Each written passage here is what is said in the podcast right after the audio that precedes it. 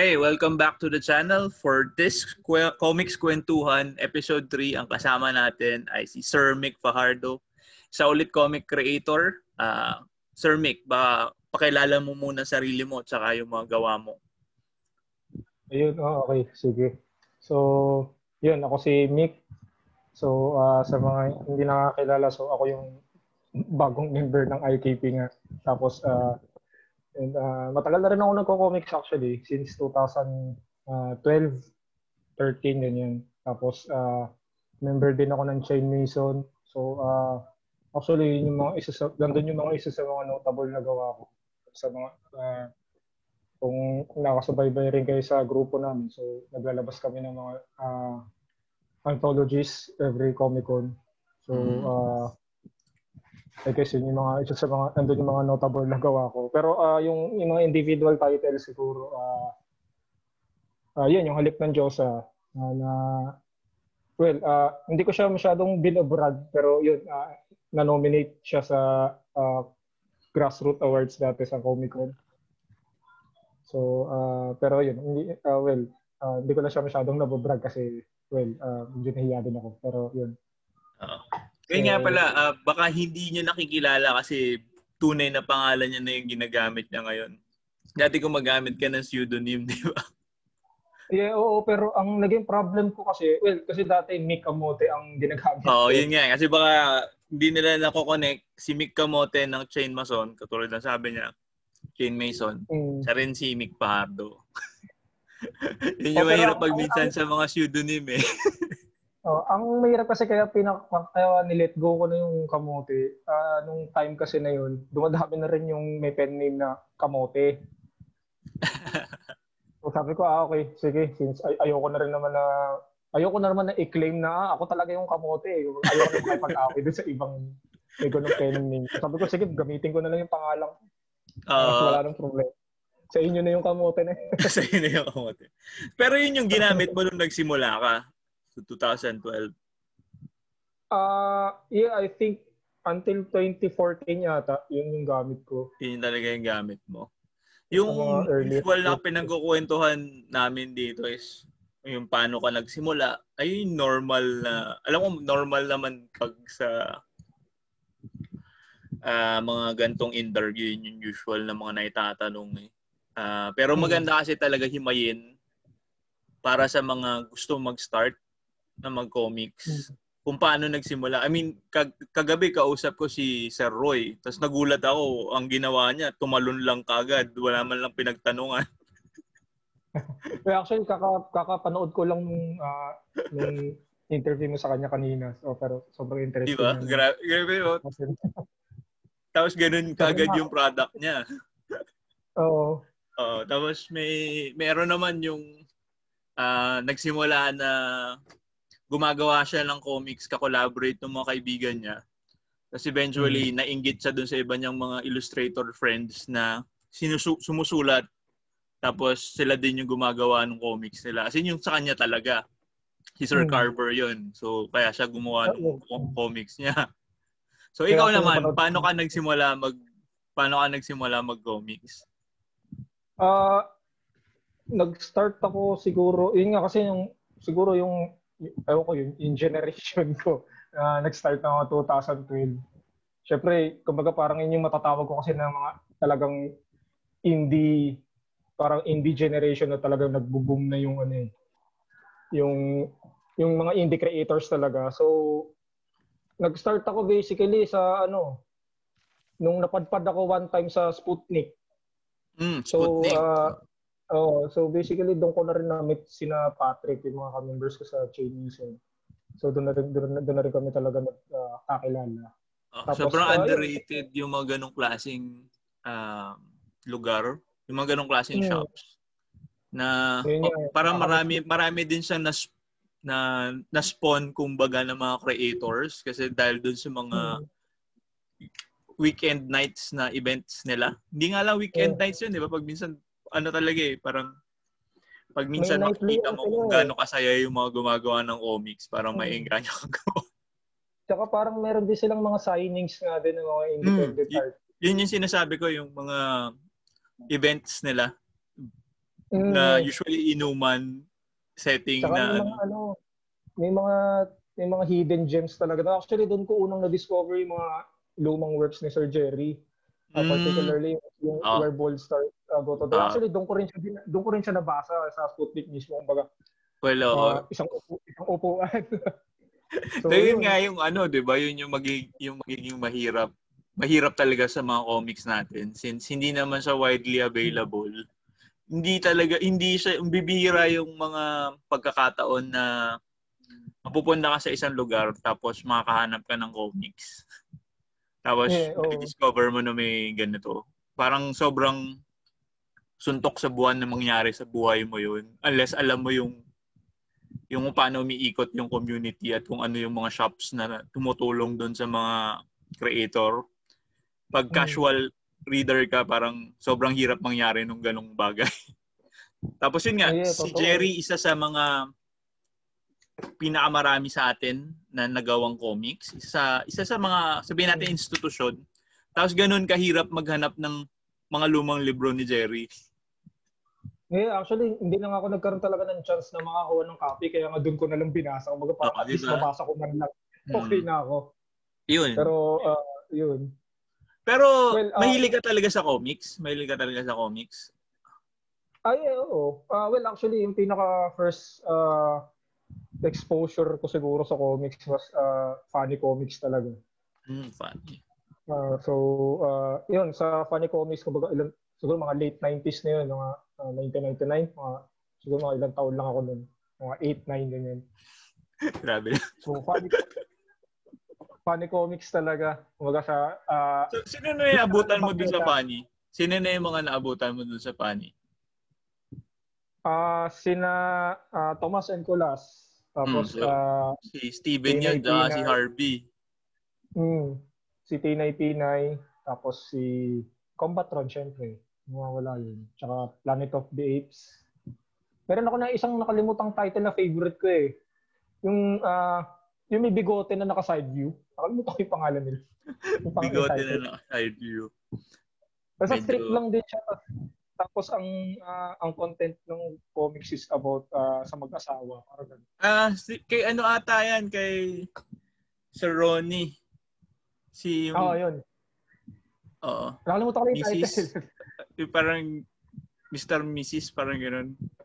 Tama uh, ba? Basta, basta parang ganoon. Yun yung mga naalala kong mga uh, nababasa ko sa funny comics dati na talagang inaabangan ko rin. Actually, ano yan, every weekend, uh, kapag ka mamamalengke si na mama, ano parang uh, either sasama ako o magpapabili ako sa kanya.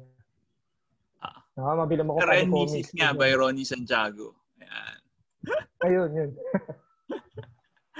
yun, sa mga, mga classic talaga. Ano yun? Tapos, si Sir, ano din yan? Uh, parang institution din. mm. mga inspirasyon din talaga. Tapos after ng funny comics yun, uh, culture crush na rin, basically. Hmm, culture crush. Uh, uh, high school na, mga high school to college. Uh, uh, first year college yan. Uh, yun, culture crush. Kaya lang, hindi ko na siya talaga naabutan sa pinakasimula.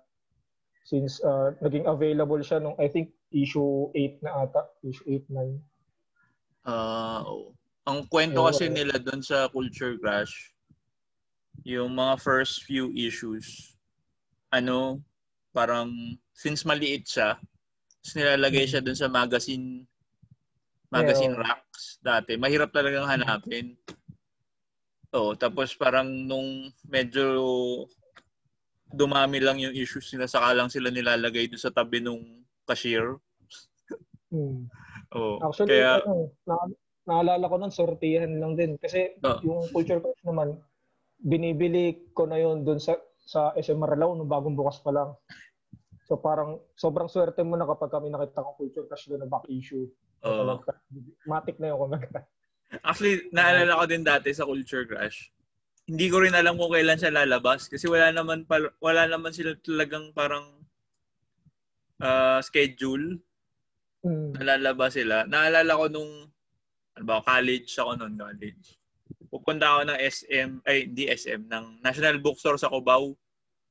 Oh. Tapos mag-aabang lang, magbabaka sakali ka lang na baka may bago. Yun nga, kumbaga alam Ganun dati maghanap ng comics eh. Kasi wala, wala naman masyado internet. Tapos hindi rin naman ganun ka well, mga mailing list, may mga mailing list, mailing list. So, malalaman mo na lang doon. Na, ano. Pero yung official na mga announcement at ano, wala naman. oh, wala nga talaga. Kumbaga parang uh, isipin mo na lang, minsan parang after one month, parang, uy, nagpas isang buwan, parang wala pa nakikita. So, yun okay, yung parang pinaka, uh, kumbaga parang pag, pag lagpas na ng 1 uh, one, one to 2 months, parang, ay, parang tumatagal na yung ano, Makakakuha pa kayo ng kopya ko. Ganun. Nakakatawa doon, hindi lang 1 to 2 months yun. Eh. Abot ng apat na buwan, lima buwan yun. Meron yung ano, yung issue 15 na ata yun kasi 'di ba parang yung previous ano, yung previous issue na, may, may parang isang part doon sa Kuburi Kikiam na ano, hindi na sensor. Tapos parang after nun, ang, ang tagal nung release ng susunod so parang inisip ko na parang ala baka dahil doon sa ano yun ha, ah, sa hindi natakpan na, na, na ano ko yun eh, nakita ko yun eh, parang ala, ba't walang ano to, ba't walang sensor to. Tapos parang after nun, ang tagal nung sumunod na labas, parang inisip ko baka, baka nawala sila dahil doon sa ano. Ah, dahil sa, dun. Murong part, sa part na yun. Ha. Ah. Pero, parang yun, wala naman ata nagre-regulate ng mga ganung bagay. Ayun nga. na, ano sa mga ganun. Unless, yun nga, ma- majaryo ka or ma-TV patrol ka na may magreklamong magulang. Pero wala naman. Ano lang talaga, matagal lang talagang gumawa. Then, nandun na ako nung time na yun. Pero nung time na yun, medyo sunod-sunod yun, ha? From 11 to 15, medyo may semblance ng normalcy yung scheduling ng paglabas. Yeah. Tapos biglang nawala na. Actually, so yun talaga yung masasabi mo na main influences mo. Funny comics. Uh, well, oh, yun yung parang main entry yun yung main entry point ko talaga sa comics eh. To the point na, kumbaga, kada may mga lumalabas na issues, tinatry ko siyang gayahin. Uh, in a way na, well, gano'n naman usually kapag nagsisimula siguro, parang tinatry mo i-emulate yung style, ganyan.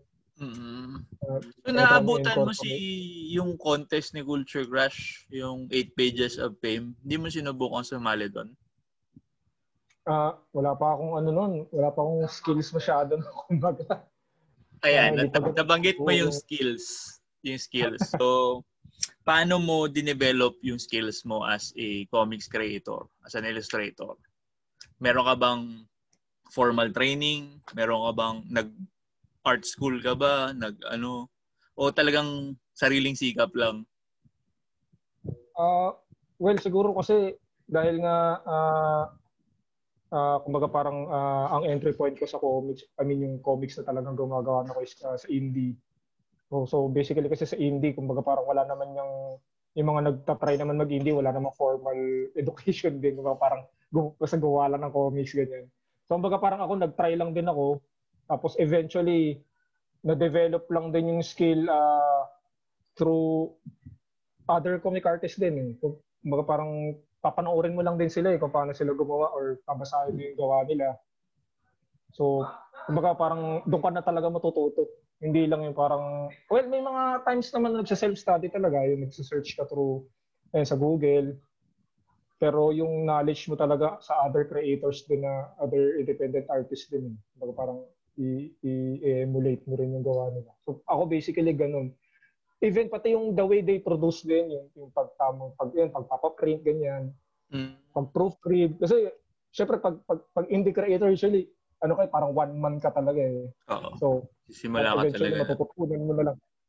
So, yun, ganun. Basically, ganun ko lang na-develop. So, yun nga, kung mapapansin nyo rin ng mga early works ko, sobrang nag-start talaga siya from something na talagang ala, makikita mo na wala talagang idea. Baga parang ma- ma- mahalata mo kagad na wala pa masyadong ano to experience sa comics until every every ano na nilalabas ko na yun uh, nagpo-progress naman siya kahit paano with the help of uh, mga nakikita ko rin creators. So, nabanggit mo na yung parang pinaka-entry point mo would be yung nakilala mo si na Patrick sa Sputnik? Yeah, kasi by that time, nagsisimula na sila eh. Mga sila, sila kasi yung mga nauna talaga. Si Patrick at si Allrock.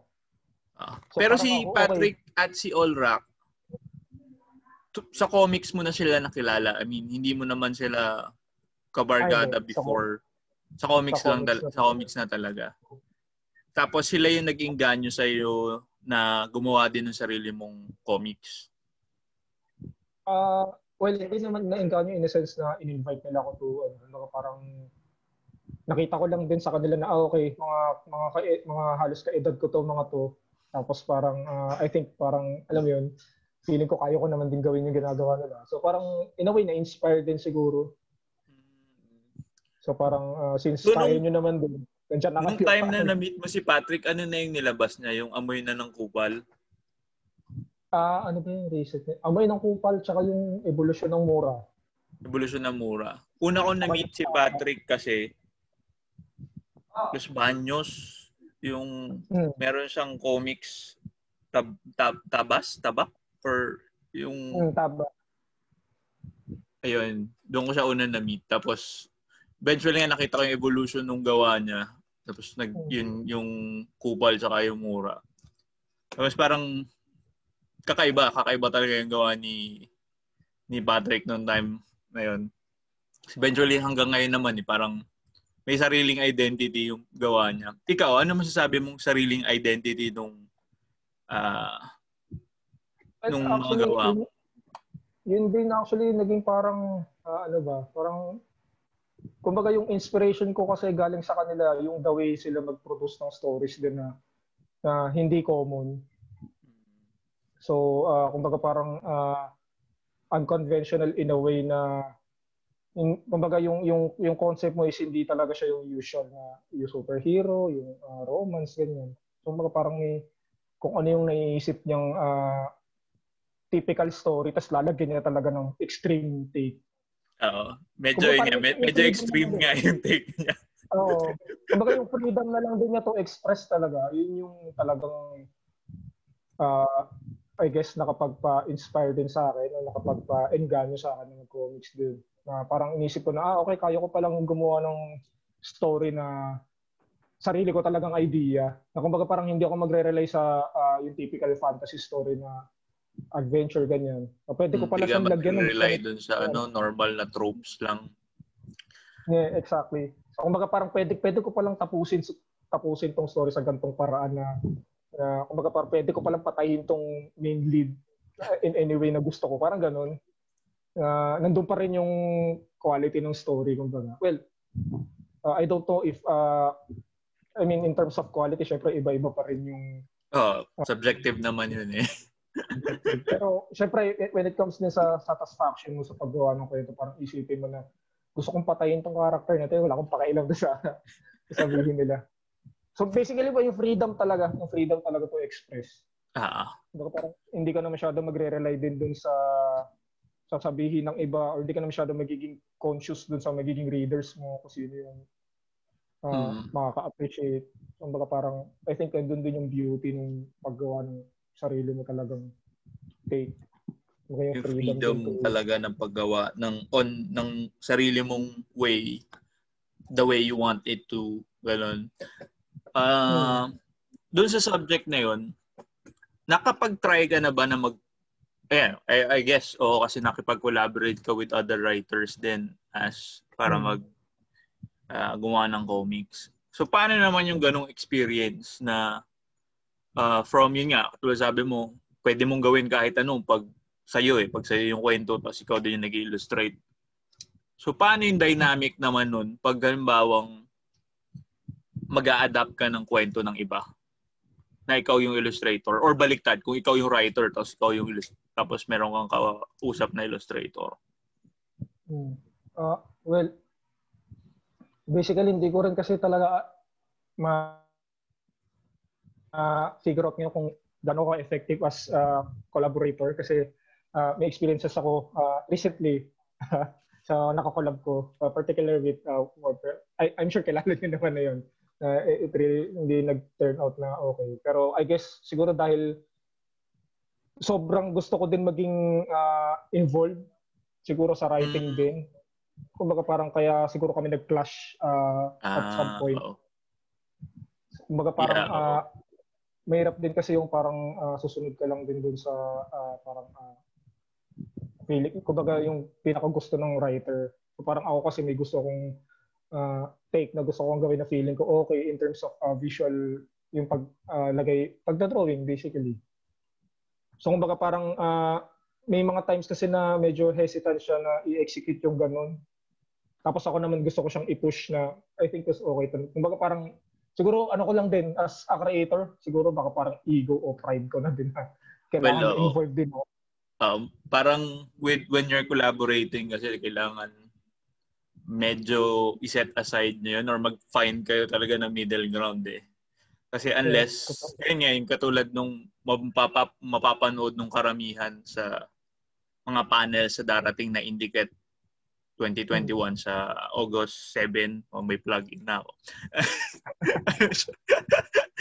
ano? Yeah, actually, ma- makikita nyo doon kasi puro puro collaborators yung yung hmm. panels. Tapos, hmm. yun nga, nababanggit yan, yung mga ego, yung artistic pride, tsaka yung creative hmm. vision ng ano. Pag minsan kasi, kailangan nyo talaga maghanap ng middle ground na komportable kayong dalawa. Nasayangan ako dun sa sinasabi mong, mong project kasi isa siya sa mga na-feature ko dito sa channel na to. Oh. Tapos maganda siya eh, actually. Sana matuloy nyo pa rin. Ano, kahit well, karamihan naman ng comics, sanay na ako na pag minsan ano lang talaga parang glimmer lang ng ng parang ng kung ano man yung sana marating noon tapos hindi na talaga mababalikan. Dami natin ganung comics. Lalo na sa Comic Con kasi karamihan din ng mga nagko-Comic Con well, bukod dun sa mga tumatagal katulad ninyo. Kasi every year may pumapasok ng mga bago.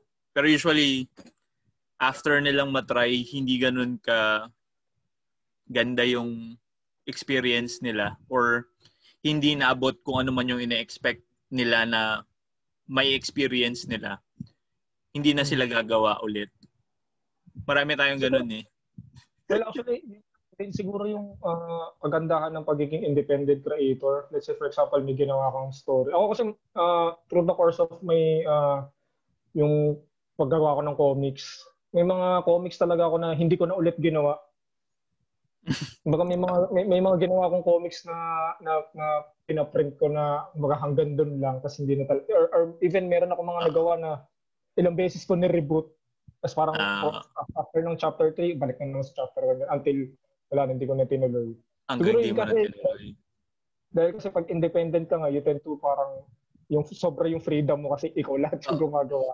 Actually, oo. Sobra, sobra, sobra yung freedom. Kasi yun nga, pag minsan, uh, pag may times na gusto ko sanang gawin yun, alam mo yung parang hmm. may responsibility ka naman dun sa mga bumili. yeah, actually, yun, yun lang din yung nakaka-guilty minsan.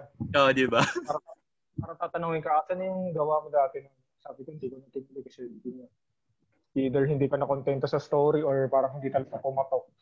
Oh, lalo na ba kung na-enjoy nila talaga yung ginawa mo tapos nag-effort sila na mag-reach out sa'yo para hanapin yung kasunod. yeah, totoo. Ako kasi actually marami akong gawa dati na ganun. Uh, meron akong ginawa before na zombie themed na comics na ilang beses ko talaga inulit. Nung baka every Comic Con babalik ulit sa chapter 1. Until na parang nawala na ako ng nawala na ako ng gana gawin siya. Ano Siguro title dahil, Meron na. Uh, desolation. Ha? Desolation. Desolation.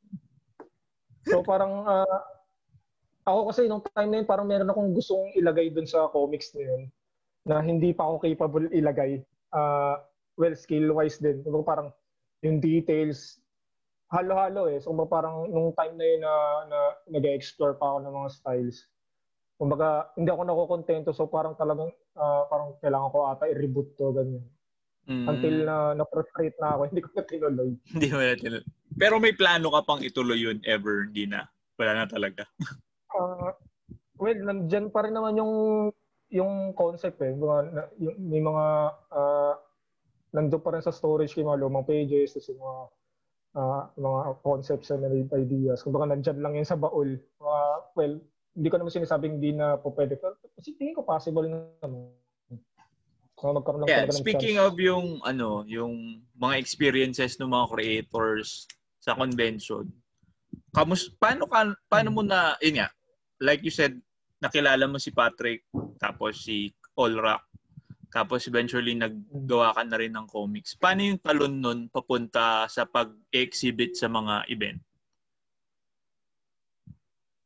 Well, usually ano lang yun, eh. nag-start lang talaga sa ano, eh, sabit lang eh. Mga parang uh, ano ka, uh, pa, pasali ako sa grupo niyo, parang ganun. Tapos uh, gagawa ko, sige gawa ka lang, tapos ano, lagay natin sa comic con, ganyan. Benta natin. Usually ganun lang, makikisabit ka lang. Ako ganun ako nag kasi ako wala naman ako naging kakilala talaga uh, na, na, alam mo yun, uh, nung nagsisimula ko, wala naman talaga ako kakilala ng nagko-comics. Kumbaga sobrang konti lang. Tapos, uh, kumbaga, ang only way ko lang din talaga na makapasok din as creator is uh, sumali ka din sa ibang grupo. Uh, so, parang ako, oh, yun na yung naging way ko eh. Parang sumabit lang ako. Tapos eventually, nagkaroon na rin ng chance makagawa. Hanggang sa nakapagbuo na rin ng bagong grupo, eh, nakagawa na rin ng mga maraming comics din. So, yun. Okay. Um, an- ano yung masasabi mong kung may babasahin yung mga tao na pinaka signature na work mo? Pinaka uh, okay. Kasi sabi mo madami ka nang ginawa. Uh, ano yung ma- may offer mo sa mga casual reader na pag ito binasa mo, ito yung best na nagawa ko. Ito yung ito si Mick Fajardo as a comics creator. Uh, ano ba? I think yung yung ano maghilom. Kasi, ah, yung, uh, yung current na nilalabas. Ako maganda yun. Good. well, actually, yung, yung idea ko kasi kay ano maghilom, actually, same ko din, same, uh, halos uh, sabay ko lang din siya na conceptualize dun sa Desolation. So, kumbaga parang nung time na na-frustrate na ako dun sa paggawa ng Desolation, parang nag-isip na ako na bago. Gawa kaya ako ng ibang story na na, na hindi na kasing chaotic ng Desolation. Parang uh, So, parang, uh, I think, 2014 yata yun. Nagko-conceptualize na ako ng uh, story para for Anna. Pero uh, recent ko lang din talaga siya na recently lang talaga ako nagkaroon ng time to baka parang uh, i-produce na siya seriously. Parang uh, mag, mag ano na lang uh, baka i-compose na siya na baka i-develop na talaga yung story. Baka i-refine na rin. So, yun, hmm. so far naman, uh, I guess, uh, nasa tamang landas naman siya. And, uh, I think, ano ba uh, plano, plano mo doon sa Ana Maghilom? Maglalabas ka eventually ng um, printed book? Kasi colored yun. yeah, actually, uh, paano ko na nga sana usapin sila ko, fix spot uh, for the printing. Mm. Uh, so, uh, baka maglabas din ako ng eventually ng floppies na colored. Oo nga, no? Kasi si Comic Spot may Comic on Demand. So, wala kang ah. masyadong magiging problema sa inventory saka sa gastos. Hmm. Kasi, katulad na pag-usapan namin ni Sir Roy kahapon, mahal mag-print ng colored. Sa lahat na nagtatanong kung bakit walang masyadong colored na comics, si mahal siya. Namamahala na nga kayo dun sa mga black and white na ginawa namin pag nag-print kami ng colored na gawa, mas mahal yun kasi wala kaming kasing lalim na bulsa ng mga mas malalaking kumpanya na kayang gumawa no. Pero yun din, katulad ng sinabi ko kanina, as an independent creator, doon yung freedom mo na magsugal.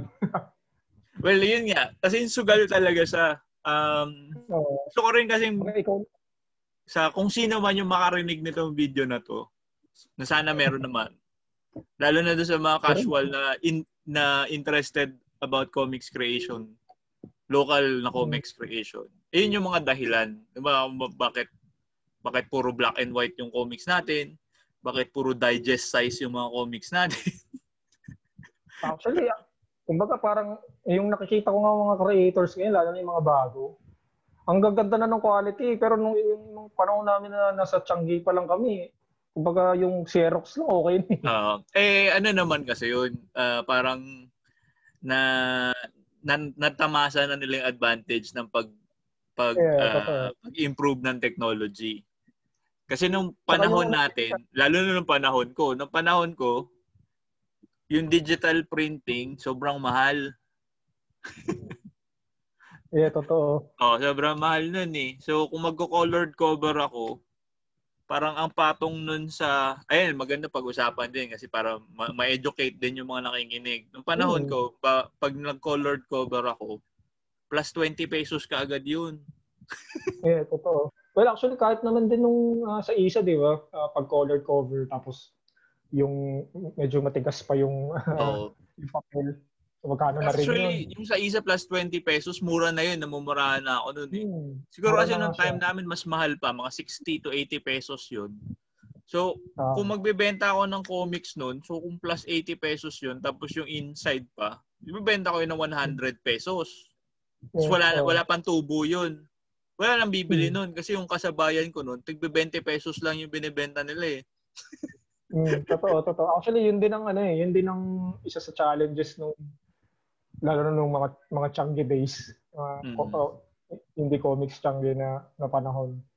Yung yung paano mo i-market yung comics mo kung magkano mo siya ibebenta kasi kumbaga parang hindi mo siya may, mahirap siya ibenta ng kapag, kapag lumagpas ka na ng 100 pesos, ang hirap na mabenta kasi yung kasabayan mo 30 pesos, Oo. 20, ganyan. Pero yun, yan yung situation 5 years, 6 years ago, 2013, Yeah. 2014. Pero ngayon, pumunta ka ngayon ng event, mura na yung 100. yun na nga. Rin yung napansin ko recently talagang. Pero yung quality rin naman, nag-improve. Oh, yung quality kasi nag- nagtumaas talaga. Tapos, maganda rin siya kasi as a creator, kasi tandaan nyo yung mga creator natin, kayo, Mm. oras yung ginugugol nyo para gumawa ng comics. Hindi naman libre yun eh. Hindi naman parang Yeah. bigla na lang lalabas yun eh. Oras na pwedeng gamitin ni comics creator para gumawa ng ibang bagay na babayaran siya. Pero sa Mm. halip na gawin yun, ang ginagawa nila, gumagawa sila ng sarili nilang comics. So pag minsan kailangan din nilang bayaran yung sarili nila. Ngayon kung, ngayon kung babaratin niya yung gawa nila, parang 100 pesos, ano ba yan? Hindi naman kilala yan eh. Well, pero doon na lang din siguro papasok yung pagiging subjective. Na parang siguro yung iba kasi parang hindi worth it sa 100 kasi either hindi sila nagagandahan sa quality or ganyan. Oo. Ah, Pero, pero yun yun naman siguro, ginagawa nilang, ginagawa ng mga bata ngayon, as in sobrang taas ng production value. yun na nga, well, yun na yung feeling ko nagiging growth ng comics ngayon. Kasi ah, in terms of production naman. Kasi sa atin dati, ah eh, ako, na-admit ko, kumbaga parang sobrang reliant ako, sobrang dependent na ako sa isa noon. Kumbaga parang nung, nung 2012 to 2000 until masunog yung shopping center. Kumbaga parang yun na yung, yun na talaga yung pinaka ano mo eh. Kumbaga as a creator, yun, doon ka na depende pagka magpo-produce ka ng comics. Kumbaga yun yung pinaka, ah ano man tawag dito? Ah, pinaka ah, safe spot Mm, pang yun yung production ano mo. Eh, yun nga, yung nawala, parang ako ang nagiging, ang naging thinking ko nun, baka mara- parang marami na atang creator na mawawala kasi nga wala na yung source of ano talaga. Pero turns out, lalong gumanda yung mga quality kasi nga parang kasi naghanap sila ng silang- ibang ng ibang way para mag-produce. Ah. either nag-produce na sila ng sarili nilang printer para makapagpa-print Oo. or naghanap Pero kasi si Iza naman, actually si Iza isa sa isa sa Iza sa pinaka mahal doon sa may Oh, yeah. sa Oh. student uh, sa shopping Pero I think- center. Pero I think Ah. sila, nagmahal na lang sila dahil ano eh, ah, tumataas na yung rent nila eh. Actually, nararamdaman ko rin every ano eh. Uh, well, at saka nag ah, ano naman kasi sila ah, nag-i-improve ng Yeah, machine totoo. nila. Oo. Lagi nilang binabago yung machine nila eh. Mm. Pero, yun nga, ah, kung naghahanap as a comics creator, marami ka namang option. Yeah. Kasi marami din naman doon ibang shops. Kailangan mo lang talagang, yun nga, mag-trial and error. Tapos Mm. makahanap ka ng mas mura na may makina. Kasi yung ibang lumang makina, pag minsan mas, mas, mas maganda pa yung print nila. Lalo na kung si Isa given na yun na pag gagamit ka ng gray, mga grayscale, kailangan digital digital na print. Actually, hindi na yun photocopy. Print yun eh. Oh, print. No? Print yun actually. Pero meron tayo kasing mga photocopiers yung nagpo-produce ng solid black. Yung mas luma, yung magamit lang ng toner. Mm. Mas maganda pag minsan yung yung rehistro niya as black. Tapos yun nga, well, yun din. Ang sinasabi ko naman is dapat pag-aralan lagi yung method of production. Oo. Yeah. Kasi, Lalo na- kasi pag na minsan, talaga. Oo, di ba? Pag minsan kasi sobrang excited natin na gumawa lang ng comics. Hindi na natin iniisip yung anong magiging itsura niya pag labas. Yung pag gagawa na ng physical copy. Yun yun na, kaya ko laging pinapansin yun eh. Yung, oh, ito, nagprint sa gantong size. Tapos kita niya, ang daming space dito sa gilid-gilid. Kasi ginawa niya to sa ibang klaseng pa- sa ibang size ng papel. Hindi niya pinlano tong paano niya ipiprint. Lagi ko pinapansin yun eh. Pero mahirap din kasi, lalo na syempre kung ikaw lahat. Diba? Parang minsan Mm. mahirap din. Hindi ma... Kumbaga mahirap din siyang i-quality check lahat. Even pati yung mga, pat- pati na nga lang sa pagpo-proofread, ah yung mga nababasa kong ibang indies dati, marami talagang... ah, Oo, sobrang sobrang. Pero okay lang kasi, di ba? Parang ah, Oo. comic mo rin eh. No, parang di mo napapansinin. Parang alam mo kasi independent. Kumbaga parang alam mo kasi indie to. Oo. So parang wala na masyadong... Well, hindi na masyadong, on one hand, ganun ganun yung ano 'di ba, yung ganun yung pagtingin natin. Lalo na sa atin kung tayo-tayo lang naman yung bibili. Oo. O, di ba? Kung tayo-tayo lang parang, oh. Tapos pwede naman tayo magtulungan. Sabihin, uy, yung susunod, ganito gawin mo para hindi ganyan Mm. yung lumabas. Kasi ang problema natin ngayon, ah lalo na dun sa mga naghahanap ng, um, tawag dun, mas pagkilala sa kanila. Pag ganun tayo lagi, um, ang mangyayari niyan, magkakaroon tayo ng casual na reader na first time, yung first timer na babasa tapos makakakuha nung hindi pa natin tapos na gawa pero nilabas na natin kagad. Kasi safe space yung Comic Con, di ba? Tayo-tayo lang naman nandun. tapos biglang may ano, parang may first time na magbabasa ng local na comics. Tapos wala siyang idea kung ano yung yung bibilhin. Tapos, ikaw yung unang table na nabilhan niya. Tapos, pagbili niya ng ganun, parang hindi tapos yung gawa mo, tapos hindi edited, tapos hindi maganda yung production. Tapos, isipin niya, eh, ganito ba talaga yung comics? Actually, may, may story ako dyan actually. Ah, kasi one time, ah yun nga, yung ginagawa ko yung desolation ko na comics before. May, karak- may main character kasi ako doon ng security guard. So, ah ah, sabi ni na Patrick dati, eh kasi di ba sa Comic Con may mga security guard din ng mga rumoronda. Ah. So parang after event, after the Comic Con, di ba uso rin yung mga nag, ah, nag nagpe-trade na mga comics, mga art trade ganyan. Ah, Na parang right. ah, yung mga hindi mo nabenta, pwede mong i-trade sa ibang creators na, indie, na, Ah. na mga indie ano din. So parang sabi na Patrick, bigay mo sa Gorjo yung isang comics kasi Gorjo naman yung character mo. Pabasa mo sa kanya. So ginawa ko, sige, papasa natin. O kaya basahin mo nga to. So, ah, nung binasa niya, alam mo yun siya yung parang pinaka-solid na na critic na narinig ko talaga sobrang no holds barred na na ayun ko pa hindi naman siya insulto kasi alam mo uh, syempre casual reader Oo. hindi naman siya yung nagbabasa talaga ng comics kumbaga perspective lang na normal na na tao. So yung the way na pag-review niya sabi niya ganun ano ba naman to? Ang pangit parang hindi pinag-isipan. Parang parang pa, ano ba to? Ba't ganito ganun, ganun talaga yung ano niya ganun talaga yung review niya sa akin. So ako parang oh, grabe ka naman kuya. Nakakaano naman yun. Pero in a way hindi ko naman siya tinake as insulto. Siguro kasi ako inadmit ko rin yung production wise. Oo. Ah, uh, since Xerox lang siya. At the same time yung the way ko rin siya ginawa medyo nag-rely din kasi ako parang yung parang sinet kong pinaka deadline yung Comic Con. So parang pag malapit na yung deadline minsan yun nga namamadali. So parang hindi rin nagiging 100% talaga yung quality. So nung binasa nga nung Guardian parang ako parang oh okay sige ah, tatanggapin ko na lang yan parang hindi ko naman siya talaga tinikas insulto pero kasi yun nga inadmit ko na parang marami talaga siyang problema. Ah, ah, naging problem production wise pero ah, syempre for the sake of makapag-release ka rin ng comics parang di ba okay lang yan mag-print na ako eh Oo. yun, the fact lang na the fact lang na nasa Comic Con ako at nag-exhibit at nagbebenta kumbaga parang minsan hindi na rin naiisip yung quality.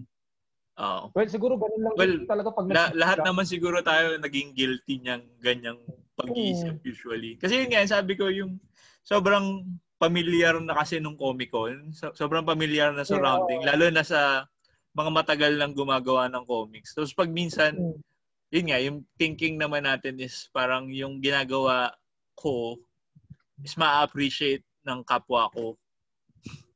ng kapwa ko. Pero yun nga, parang dumating na tayo sa punto na dapat gumagawa na tayo ng comics para hindi na sa para sa kung gagawa man tayo ng produkto kasi tinitingnan na tayo ng ibang tao eh. yeah, actually yun lang, yun yung parang nagiging evolution yun. Oo. Lumalabas sa comfort zone kumbaga. Oo, so pag minsan talagang kailangan na nating mag-invest sa production, mag-invest dun sa Mm, tamang way ng paggawa ng comics. Kasi parang reflection na tayo ng bawat isa eh. Bawa, ako, gumawa ako ng sobrang pangit na comics. Tapos, Mm. hindi naman ako ganun kagaling na creator, pero iniisip nila kasi, pag ako, Comic-Con ka agad eh. Pag gumawa ako ng Mm. pangit na comics, tapos may nakabasa na something, eh, ganito pala yung mga comics sa Comic-Con. Tapos ako pa may kasalanan. Yeah, oo. Totoo. Well, tsaka syempre in a way yung identity mo rin as creator. Ako kasi uh, yun, yun din siguro yung naging reason kaya hindi rin ako masyadong uh, in a way uh, sobrang naging relevant before. Kumbaga parang uh, kasi 'di ba part nga ako ng chain mission, kumbaga parang ang mindset kasi namin nun is gawa lang kami ng gusto namin. Kumbaga parang wala akong pakialam sa image ko, kumbaga parang hindi hindi ako mag, masyadong aware sa kesyo. Uh, nagiging popular ako. Kumbaga, Parang, hindi parang naisip yun ko eh, sobrang hirap nung balance eh. Kasi mm, on one hand, sobrang natutuwa ako sa grupo nyo. Kasi may sarili talagang identity kayo eh. May sariling, parang, may grit. May grit yung gawa nyo. Oo. Parang, ito sila. Ito yung gusto nilang gawin. Tapos, hindi sila apologetic sa gusto nilang gawin. Tapos, yung mga bagay na, ka, na, pero si, si Patrick, alam ko, pinopolish niya yung gawa niya eh. Pinupulido Well, niya actually- talaga eh. Yun na rin Yung- actually yung pag-uusapan namin recently na kasi yun nga before sabi mo nga unapologetic kumbaga parang kung ano yung trip namin. Pero yung consequences din kasi nung pagiging ganun namin kumbaga parang ang nangyayari hindi na kami masyado naseseryoso nung well nung community in general tsaka nung ah, ibang raiders din. So parang kami ah, ngayon yung mga realization nga namin ngayon ah, sinasabi ko nga kay na Patrick tsaka sa ibang members din na siguro parang this time kailangan na natin mag-step up. So parang wag uh, wag na tayo masyado mag-rely lang sa ah, kung ano lang yung nararamdaman natin or kumbaga parang feel natin na okay ganyan. Siguro parang kailangan na rin natin ah, in terms of ah, quality makinig na rin sa tao I guess. Uh, na- Pero ano eh, at as least in, watching yung growth ng grupo nyo, well, specifically kay Patrick, mm. yung mga gawa ni Patrick, pinag-iisipan niya eh. Yeah, na, actually napakadami na, nung- na napakadami na namin napagkwentuhan ng mga comics idea before na actually marami nga hindi natutuloy. Baka nakwento lang niya, ah, gagawa ko ng libro next year. Mm. Ganyan, ganyan. Kasi hindi naman niya gagawin. Well, well, guilty naman siguro lahat ng creators ng ganun. As in, pag nag-uusap Oo. actually na ibang creators, parang, oh, gagawa ko ng gantong, may naisip ako. Parang yung mag-go yung sa mga group chat, uy, may naisip akong bago, ganto, ganto mangyayari, tapos gagawin ko to, ha, tapos magiging sikat na ako. tapos wala. Pero ang kagandahan din naman kasi ng may grupo din, ah, particularly sa amin, yung mga napag-uusapan namin mga ideas na ganyan na hindi natutuloy, minsan na, na naaalala nung iba. Pag minsan parang may mga may story ako naisip na, pat naalala mo ba yung kwento mo before na ganyan-ganyan? Gawin mo ulit, ganyan. Tapos paalala niya, ah, oo nga, no, sige. Oo. Kaya natin lagay sa anthology to. Ganyan. Oo. Yun yung Actually, yun nga. idea na Nun, yung napag-usapan natin sa anthology, magandang magandang testing ground yung mga anthology eh, ng mga idea na hindi na gusto mong gawin pero hindi mo pa talaga kayang gawin yung buo na vision mo. Pwedeng gumawa ka ng kapiranggot para lang masimulan mo.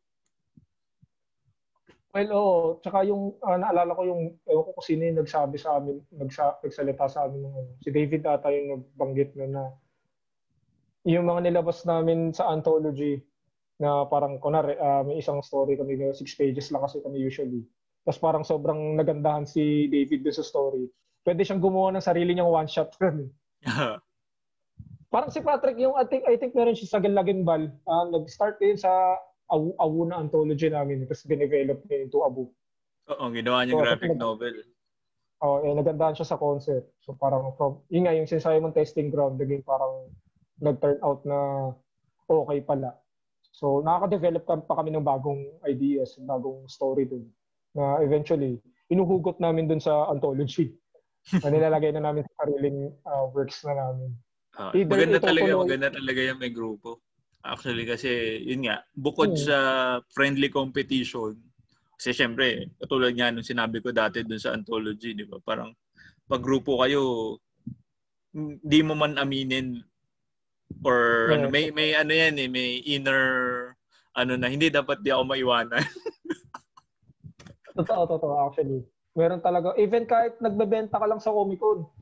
Yung the fact lang na nakikita mo na kunwari si Allrock bumebenta yung kunwari yung glory hole niya, yung boy bakal niya. Kumbaga, grabe bumebenta. Tapos parang yung sa'yo, wala. Eh, ikaw parang may, may, may, merong pumapasok sa isip mo na parang nadi-discourage ka at the same time parang uh, Putek next Comic Con, gagandahan ko na to kasi nakakahiya sa mga kasama ko, bibenta sila ako hindi. Kumbaga yung ano lang, yung parang nakikita mo sa sarili mo na nag-grow sila tapos parang ikaw na iiwan ka. Parang uh, in a way gusto mong, uh, okay, sige gagalingin ko na para makasabay na ako sa mga grupo ko. Ganun. Pero hindi mm-hmm. naman yung, pero hindi naman siya yung parang yung mga grupo mo, hindi naman sila yung uh, to the point na parang iiwanan ka. Ah, Wala hindi na yung naman. Ganun. Kasi ang kagandahan din ng grupo kasi, 'di ba, pag mga uh, katulad doon ako, nagtrabaho sa studio. Sa studio pag may hmm. natutunan yung isa na bagong technique or bagong way magkukulay o bagong something, matututunan mo din. Kasi ikukwento oh. niya eh. Ayun nga. Diba, parang yung simple kwentuhan lang, parang matututo ka na. Oh, parang, oy, may, may, nakita akong ganto daw, ganyan. O nga, no, mas madali pag ganun yung gagawin natin. No? Sige. o, yung mga ganun, yung mga oo nga, no, mga oo nga moments, yung tawag ko oh. dun. Yung mga pag ano ka, oo nga, no, okay. Kasi oh. apply mo na sa'yo. So parang yun, yung, sinus, yung sinasabi mo kanina na competition, parang healthy competition, okay yun eh. Kumbaga parang, yun na nga lang, yung simpleng kapag nagbebenta ka, tapos nakikita mo yung kasama mo na bumebenta, tapos ikaw parang feeling mo, uh, hindi hindi ka bumibenta pero hindi yun yung parang reason para ma- mainggit ka sa kanila. No, hindi. Ano siya eh, so, 'di ba? More on uh, inspiration na hindi gag- gagandahan ko din yung sa akin tapos pareho hmm. tayong bebenta ng pero iba pa yun dun sa competition talaga. Yung mayroon kayong kagrupo na tinuturing nyo na rival. ah, well, well, ano naman siya? Uh, actually, ganun din eh parang pag nakikita mo rin sila sa kabilang table bumibenta rin, tapos parang titignan mo, paano kaya sila nakakabenta? Ganyan. Kaya apply mo pa rin. uh, apply mo din. Kasi matututunan mo yung, yung kung ano man yung ginagawa nilang iba, tatry nyo din. Oo, oh, gano'n. Kasi parang copy, kumbaga parang every, every din kasi kagandahan talaga ng mga events din. Particularly yeah. sa comic. Na parang, alam mo yun, magkakatabi lang kayo ng table, tapos parang nakikita nyo rin yung mga diskarte nila. So, parang ikaw, oh. okay, sige, uh, pwede ko rin gawin to. Ang, ang ganda ng tingnan, eh, di ba? Ang ganda ng tingnan no, na yung evolution ng hmm. pag-set up ng table. Kasi dati nung sim, dati nung simula, ano lang yan, latag lang lahat. Hmm. Latag lang. Tapos may naglagay ng kung ano. Oh, naka naka naka-stack na na books na ganun. Tapos yung next Kasi event, oh, ang dami na rin na nakaganon. Tapos nauso yung mga grid na, na panel. Tapos pagtingin mo lang. Kumbaga para may makita ka ng isa na naggawa ng ganun, yung nagtayo ng grill sa gilid. Magugulat ka next event, tatlo na silang may ganun. Oo. Oh, tapos pa, oh, hanggang ano hanggang kailangan mo na maglagay ng guidelines na oh dapat hindi tataas ng gantong fit to kasi di mo makikita yun. Parang meron nang ini-impose ng mga rules na nabawal yung ano tapos pagka nakikita mo... Ang nakita ko lang na walang gumaya is yung ano talaga, yung boot setup na may mga neon lights. Ah, oo. well, hindi rin namin kayang gayahin yun oh, kasi... Medyo mahal yun eh. Pero meron kami mga napag-uusapan dati sa grupo namin na uh, yun, nag-set up kami ng mga flag, ganyan. Tapos may mga mascot, ganyan. Alam mo yung parang plano na avant-garde, pero ano naman, parang alam yung plano lang talaga. pero pag minsan yung mga ganong plano is natuto, natutuloy din eh. Kasi pag minsan may isip mo din na, oh, ma- makakapag-bring ng tao sa booth mo. Actually, depende na lang din talaga sa motivation. Din yung tinry namin before, yung nagmaskara kami lahat. Katakot uh, kayo nun eh. pero wala rin, well actually, hindi rin naman din masyado nag-workout yun. Nat- natawa lang kami talaga na nakamaskara. pero Sleep wala, di, hindi rin masyadong pumatok. Nag, nagmukha lang kaming nakakatakot.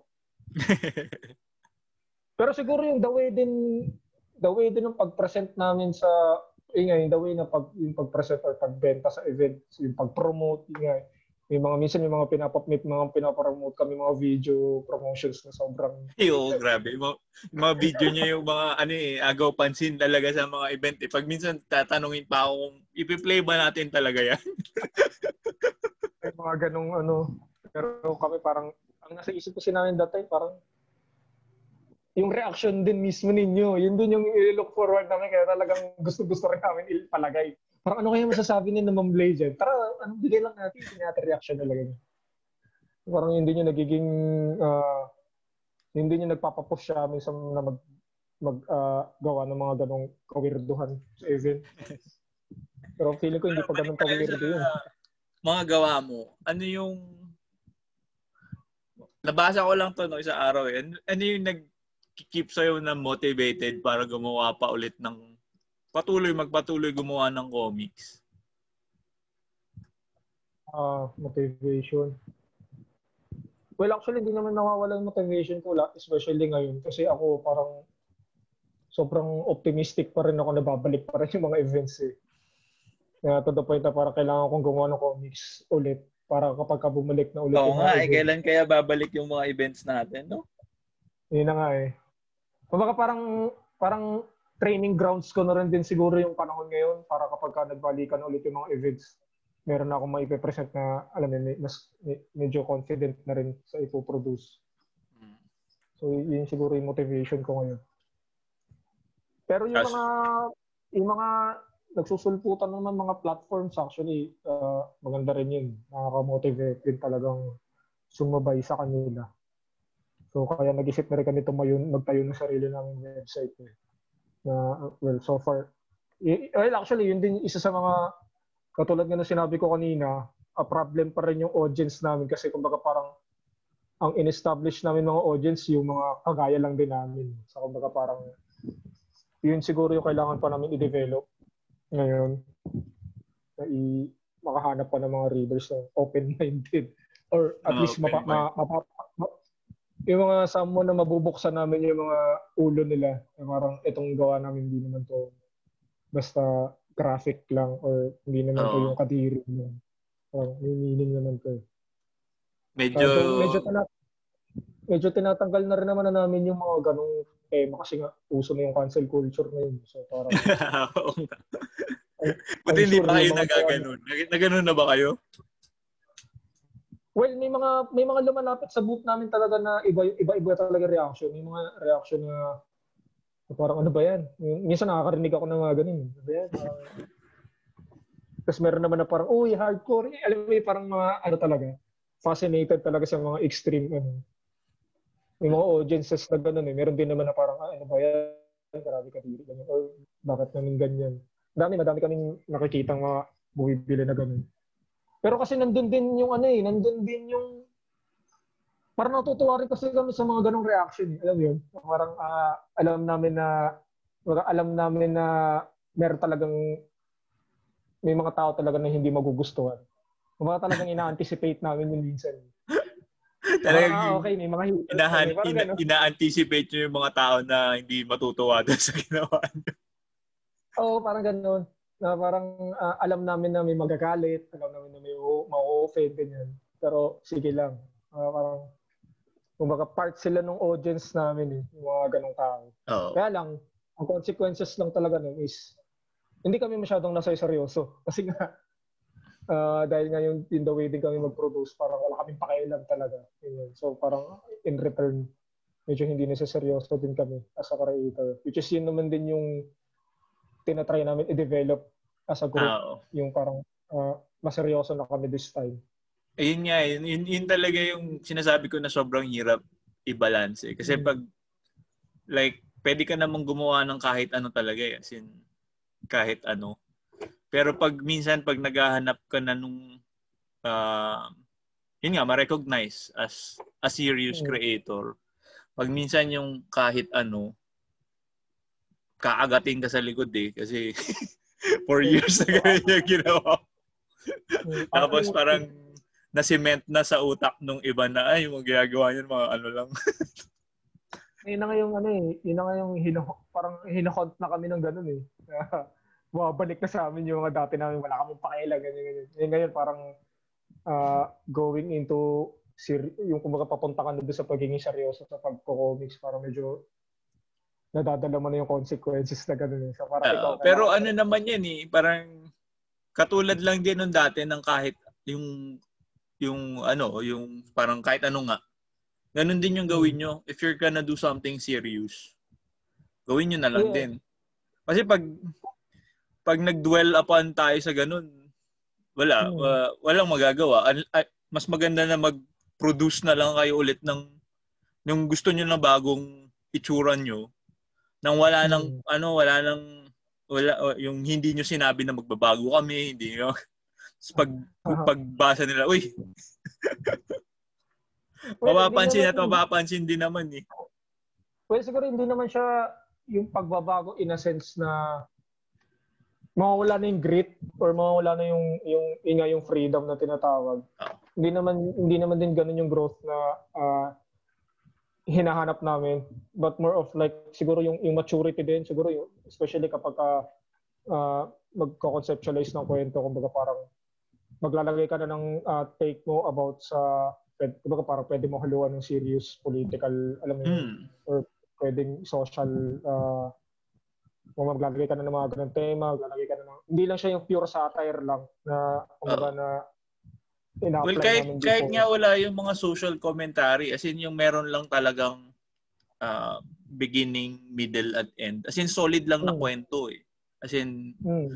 mag-iiba, mag-iiba talaga yung perception ng mga tao. Kasi pag usually, ako kasi dati ganun din, gumagawa ako during mm. yung time ko. Gumagawa ako ng mga shorts lang.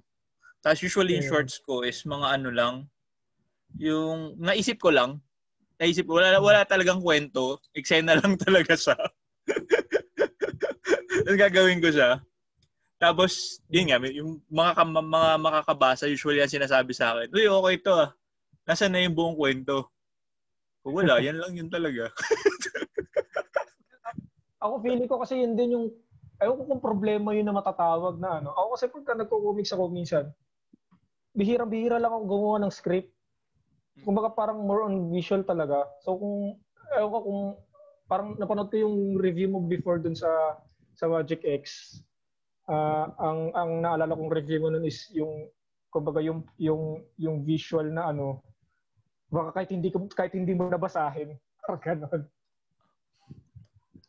Uh. Ako kasi ganun ako gumawa ako parang hindi na ako masyadong nagre-rely sa yung mag mag-script ka talaga na yung mga dialogue. Uh-huh. Kumbaga mas, mas, mas nauuna pa rin yung ano, yung action. So I guess yun din yung isa sa problem ko ngayon as uh, well as a writer siguro.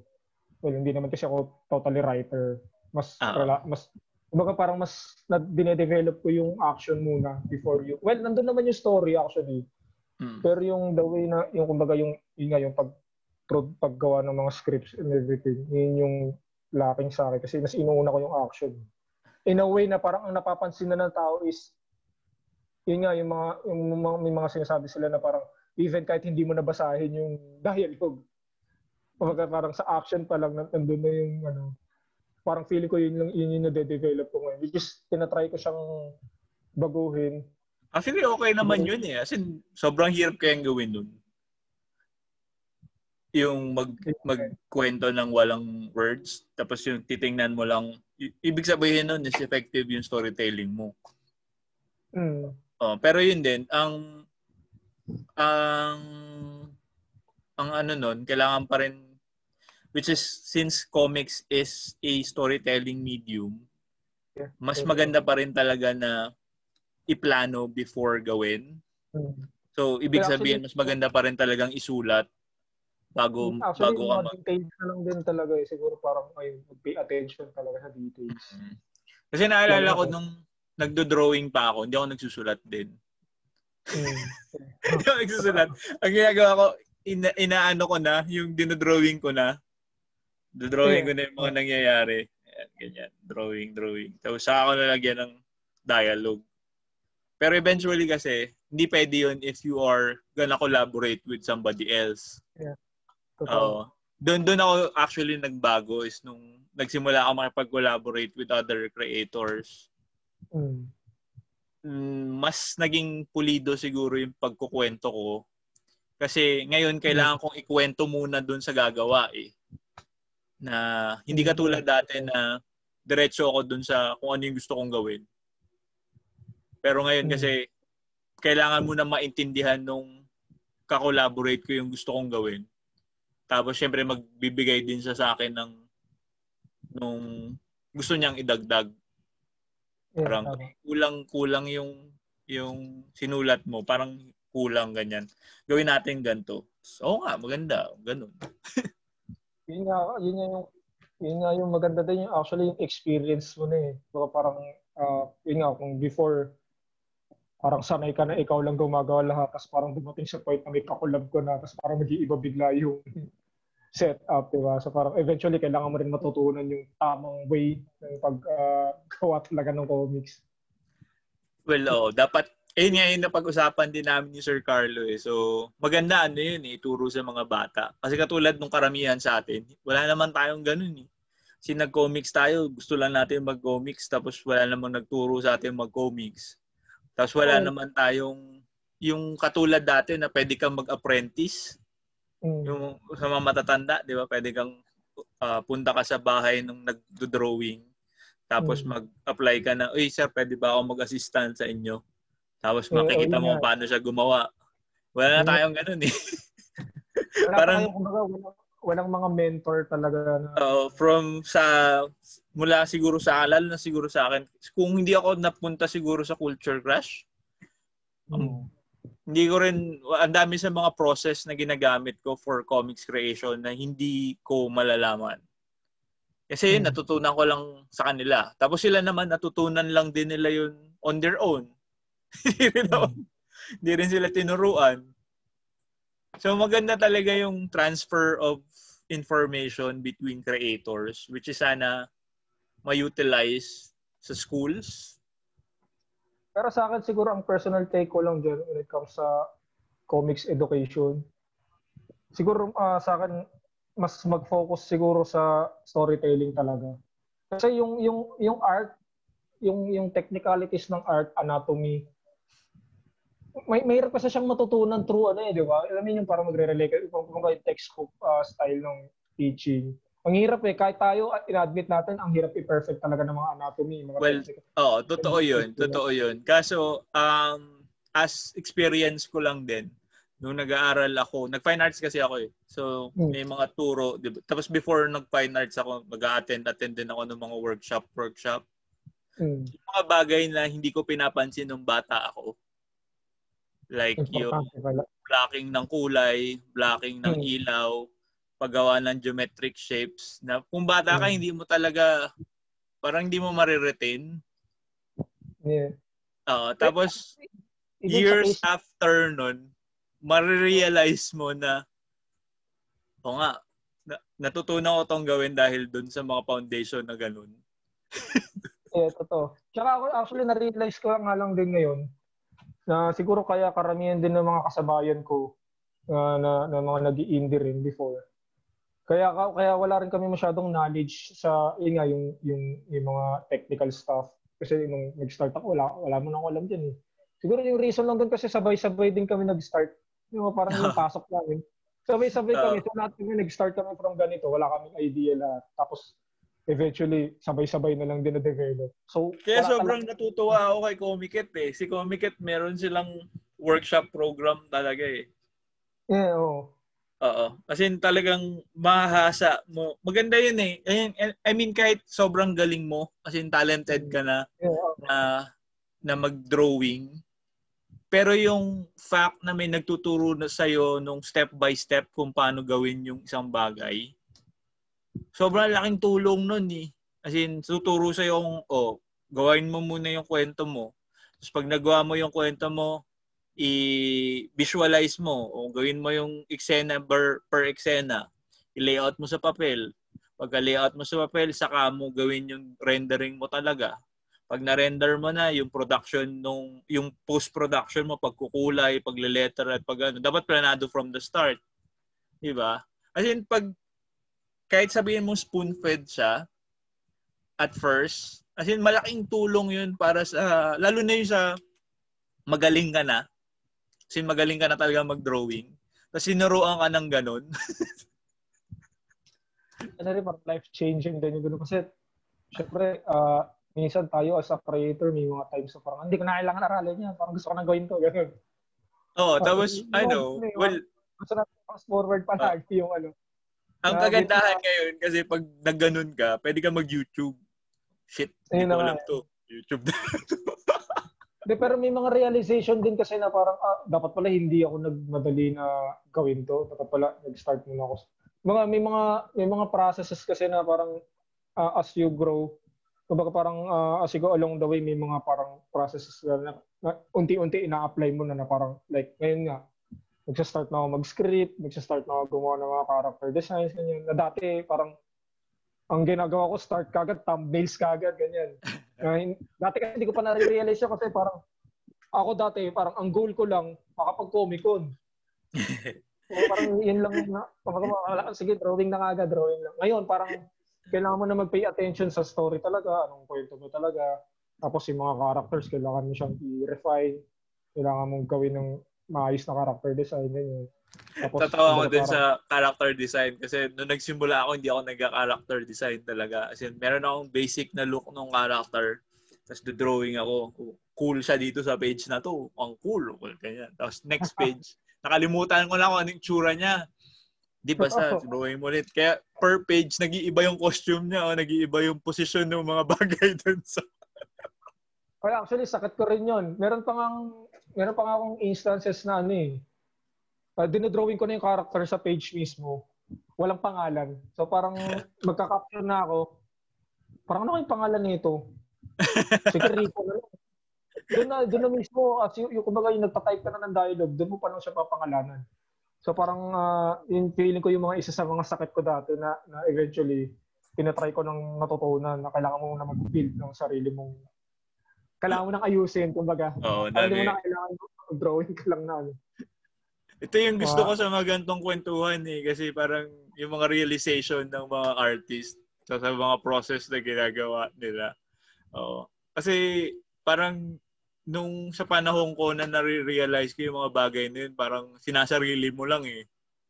Tapos ngayon, pag nakikinig ka sa kwentuhan, yung mga podcast ng iba, ma-realize mo, ganun din pala sila.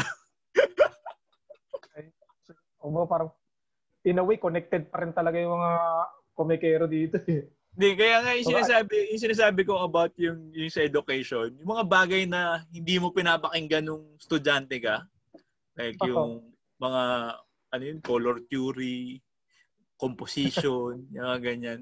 Tapos pag, nung tumanda ka na, tapos may mga client ka na, saka mo lang marirealize na, o nga, salamat kay ano, alam ko tong bagay na to.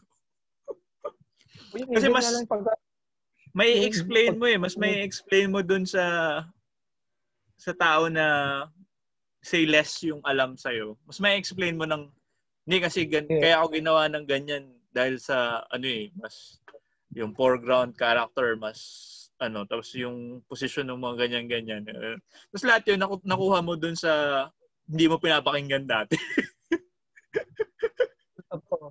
Tapos kapag ka binalikan mo na yung mga dati mong ginawa, magki-cringe ka na kasi ba't parang, ano ba ito, ba't hindi ako nakinig sa mga ano? Uh, ba't hindi ko inaral Or yung, so, yung, or yung kabaligtaran, yung, kasi yung ginawa mo pero hindi mo inintindi. Mm. Tapos pagtingin mo dun sa plate mo, bakit ang ganda ng gawa ko dito? Tapos ngayon ang pangit ng gawa ko. ano rin yan eh. May mga ganun din stages ako eh. Kumbaga parang may mga style ako na in-incorporate na kasi kumbaga parang syempre tayo as an artist, iba-iba yung nagiging style natin. Kada, kumbaga, kada, kapag nagde-develop tayo. eh. Oo, kasi Tapos parang hinahanap kapag- mo pa nga yung boses mo. Mm, tapos pa parang yung pag, style na gusto mo. pag binalikan mo na yung mga lumang style na ginawa mo, parang bakit bakit hindi ko na-retain to? Parang gano'n. Bakit, bakit Ah, nagtanap pa ako ng style? Kumbaga parang, Usap naman tayo sa ano, eh, nagpo-podcast din kayo eh. Kasali ka na dun sa ano, 'di ba, sa Indie Comics podcast. Mm, Uh, yun, actually inspired ako dun sa gina, dun sa ginagawa niyo kaya ako sinimulan tong kwentuhan series dito sa Ah. channel ko eh. Kasi yun nga, uh, na, nakapag kayo nga, nakapag-usap kayo with other creators na di-discuss niyo yung mga process or mga Mm. libro nila. Ah, pero yung sa inyo kasi matapang kayo, live yung ginagawa niyo, as in live. siguro, paano ba? Kasi di ba re- be- before, parang ang setup nun is uh, nag invite lang ng for interview.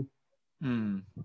Tapos parang nagkaroon na kasi kami ng... So actually yung format nila dati, kasi yung dati is parang ambush lang, parang may mga times na Kumbawa, pre-event meeting, tapos, uy, gusto mo Mm. magpa-interview. Tapos, interview natin. Oo. Yun yung maganda nga din dun. Pero kasi recently, di ba parang yung ano, nag-start yung pandemic. So parang ang naging format is mag invite ng mga artists for interview. So ini-schedule yun. Parang nagkaroon kasi kami ng point dun sa IKP na wala na kami may interview. Pero may gusto kaming i-discuss. Pero may, Ah, alam mo yun, parang wala tayong for interview pero may gusto kaming uh, kung may, meron kaming gustong pag-usapan, kami kami ni Nakong tsaka ni Mimil. Tapos parang naisip namin na may certain issue kasi na lumabas noon. Ah, hindi ko na lang sasabihin yung ano kasi baka lalong lumaki. Baka bumalik ulit. Pero may certain issue kasi na, na parang kating-kate talaga kaming pag-usapan na talagang eh, yung well, magkaroon talaga ng discussion. ang maganda So, sa inyo, built-in, apat kayo, lima kayo eh. So, may, may Oo. kausap kayo kaagad eh. parang, yun nga eh. Well, yun din siguro talaga yung reason kaya ah, napasali ako. Well, kasi kaya rin naman din ako nasali sa IKP. Minsan kasi may mga times na hindi nakakasama si Nakong. So parang sabi ni Mel, promoxy ka kaya muna. Hanggang sa eventually, since kumbaga parang ako yung palaging available, parang okay, sige, permanent ka na rin. Ah, parang- Kasali na rin ako. Kasi dati parang kung hindi available si Nakong or si na RD, parang Mick, pwede ka ba? Tapos kung minsan nakikita ko si na Mitzi yung, in, yung ini-invite ni Mel, minsan si Jermaine. Tapos eventually ako na yung palaging ini-invite ni Mel. Kasi parang uh, it so happen na la- ako, la- ako lang talaga palagi available.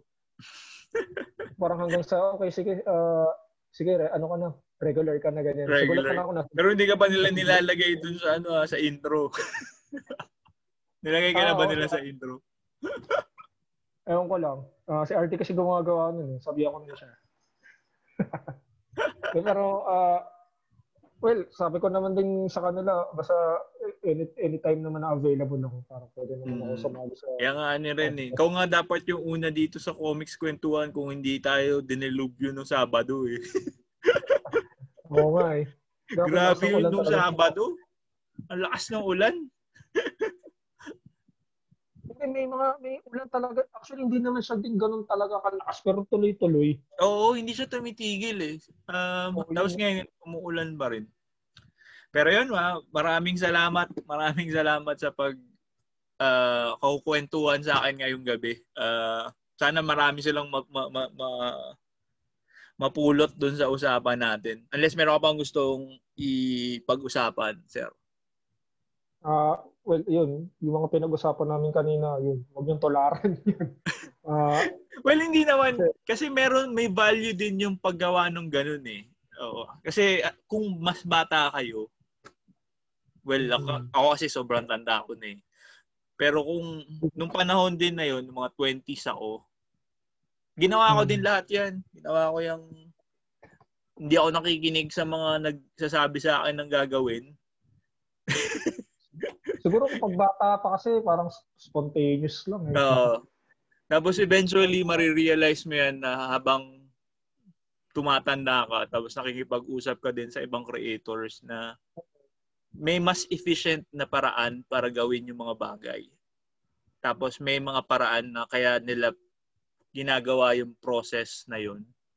Kasi mas Hmm. magpapaganda nung gawa mo. Actually, yung, yung, yung, yung ina-apply ko actually ngayon, kumbaga parang ang iniisip ko every time na gumagawa ko is wag ka mag-apply nung ah, yung correct way lang. Kasi wala naman talagang Oh, wala naman, oh, walang correct way. As in, What? wala namang correct way talaga. Efficient way lang din talaga. Oo. sense May- rin- may meron tayong fundamentals and basics. Tapos hindi naman lahat ng bagay na yon would be applicable sa lahat.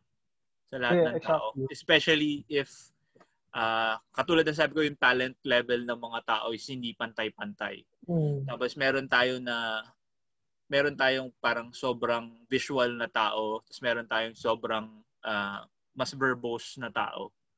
Ah, Saka yung- processes sa paggawa pag minsan mas Hmm. mas maganda yung gawa niya pag spontaneous, yung dialogue Hmm. niya, as in susulat niya yung plot niya. Tapos nag-feed off siya sa visual cues nung artist niya, kung Hmm. writer siya. Tapos meron din naman na mga writers na mas gusto nila na sobrang planado yung gawa lahat nila. Actually, mahirap yun. Tapos meron, meron din namang artist na gusto yung ganun, na sobrang planado na yung gagawin. Yung patience, drawing na lang yung- niya.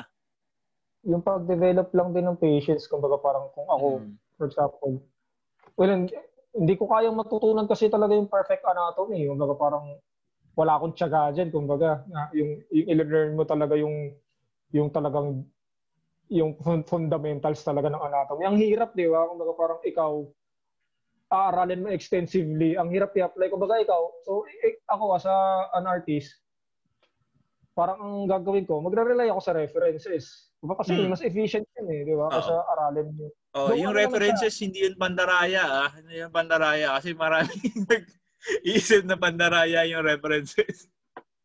Kumbaga guide yun eh. Pero ano, well, kasi, yun nga, hindi naman tayo pare-pares din. So, mga, mga, mga artist din na talagang ah, alam din talaga yung fundamentals ng anatomy. Kumbaga may idea talaga sila doon na pag-aralan talaga nila. Meron naman na talagang hindi walang patience nga doon. So magre-rely sila sa easiest way which is yung pagkuha ng reference. At well, kasi kapag nagre-reference ka naman din, eventually may yung mga times na matututunan mo na rin yung tamang anatomy by just looking into sa reference para pa ma ma-distinguish mo na ah okay ito pala talaga yung itsura.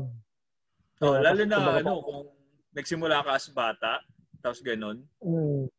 Ano yan eh, as in parang muscle memory din yan. Kaya nga ano rin, pag nag, may nagtatanong sa akin about doing anything, Mm. parang gawin mo lang lagi.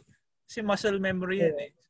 As in, kung Tsaka gusto yung- mong gumaling sa pagdodrawing, Mm. no amount of watching videos at pakikinig ng advice ng mga artists at na ibang artists ay makakapuno ng pagdodrawing araw-araw. Kung mag-drawing ka araw-araw, kahit pangit yung drawing mo, eventually makakahanap ka ng way mo na makapag-drawing ng isang bagay ng sarili mong estilo na yung gusto mo. Kasi, kahit, kahit subaybayan mo lang yung ah, yung yung ina, iniidolo mong artist, yung mga parang basahin mo lang paulit-ulit yung gawa nila. Minsan Oo, develop mo yung ano yung pero hindi. Yun nga, yun din. Pero kailangan, kailangan mo din mag-drawing. Kasi, yun nga, no Yeah, yeah, amount of oo. looking at things at makinig kung kani-kanino ang magbibigay sa iyo ng muscle memory na pag-drawing. hindi ka naman Oo. hindi ka naman sabant siguro na pag nakakita ka ng isang bagay, magagawa mo na din kaagad eh. Kailangan practicein mo din. Tsaka yung pinaka siguro kahit na yun nga, yung pinakauna mo pwedeng gawin is kopyahin, magkumopya muna. Hmm. Well, wala namang mas masama na kumopya ng gawa as long as hindi ka Hindi mo siya kiniklaim na gawa mo yun. Oo. and, Oh, uh, hindi mo siya ibenta. Oo, kasi well, oo, parang ngayon yun. marami kasing ano eh, di ba? Maraming paraan ng pag pag pag-aaral ng pag-drawing. Isa doon is pagkopya ng gusto mong i-drawing. So, walang masama doon. Kung nag-aaral ka mag-drawing tapos kinokopya mo yung paborito mong artist para makuha mo yung hagod niya, makuha mo yung kung paano yung body structure ng mga drawing niya. Tapos paulit-ulit mong ginagawa na nagdo-drawing, ah, kinokopya mo lang yun. Kasi eventually, magkik- magkiklik in yung lahat sa utak mo eh na na mapagdudugtong-dugtong mo na yun na kaya mo nang gumawa ng sarili mong drawing na ganun yung itsura. Pero yung magdo-drawing ka, kopyahin mo tapos ipopost mo sa social media, sabihin mo, "Oh, ang ganda ng drawing ko. Iba na yun. Okay, actually, meron yung ano nun. Pero meron din yung mga nagpo-post kasi na, ah, well, sinasabi naman nila doon na ah, kinopya ko to, ganyan. Oo, okay lang Tapos yun. minsan- Kasi kinopya. Minsan na, ano siya eh, minsan na may misunderstood na parang ang linaw ng caption na sinabi niya na ah, beginner ako, kinopya ko lang to. Oo. Tapos ang comment pa rin sa kanya, ah, ninakaw mo lang yan, ganyan. Parang alam mo yun. Ewan ko. Hindi, Ano kasi witch hunt na yun. Witch hunt na. Yun parang, hindi, ano Ano yan. Witch yan. Witch, burn, burn. burn her at the stake na kagad. Pero yun nga, hindi mo naman nabasa. Nag-aaral ako mag-drawing. Kinopya ko to. Kasi yan, ang ganda na nilabas. Sobrang ganda na nilabas. Proud ako. Popost ko sa social media. Siguro ang take ko lang doon is maging ano muna, parang tignan niyo muna. Huwag mo kagad mag-assume na, na alam mo yun, Oo. na masama kagad. Kasi pwede naman, parang genuine naman yung sinasabi nila na beginner lang ako. Baga pa, oh, alam mo naman pala na beginner. So, baga parang nag-start siya sa pag-copy ko, pwede, di ba, tangkapin nyo na, huwag na masyadong i- Oo. criticize na gano'n. Minsan kasi doon doon din nagkakaroon ng problema sa yung confidence level ng mga artist na nagsisimula eh. Oo. Wala, Actually, wala. ano naman yan? Actually, parang ibang, sobrang ibang topic yan na pwede natin pag-usapan ng sobrang haba din yan. Kasi meron din Yeah. ng mga nagpo-post, yung alam mo yung nagfi-fish lang ng compliment, parang, ah, beginner ako, done this in 15 minutes, tapos pagtingin mo, "What the- naka-stippling? 15 minutes ka dyan. Iba naman yun. Ibang ano yun. Ibang usapan yun, kumbaga. Ibang, ibang ano yun. As in, parang nag, nagfi-fish lang talaga ng compliment na, wow, ang galing mo naman, beginner ka. yung iba naman nagtatago na ano, ah, nagtatago dun sa, ano yun, nagtatago sa, uy, try lang. Nagtatago, nagtatago sa ano, may, may meron na kagad na preamble na, uy, try lang to, ah, huwag niyo akong ibabash. Pero pagtingin mo, sobrang Alex Ross yung Meron din yung iba yung mga humble brag na ano. Na, oh, humble brag. Oh, mga. Pangit nito, pero pag tingin mo parang, pangit. Ano pa yung sa akin? Parang ganun yung magiging pakatundang. Pag pangit yung sa'yo, ano pa yung sa akin? Karimari-marim, ganun. diba? Ay- Ayun nga. And, and actually, dahil talaga natin pwedeng pag-usapan tungkol sa art. O ano lang, siguro mga mga the things lang ng mga nanonood. Oo. Nag, ano ka? Wala.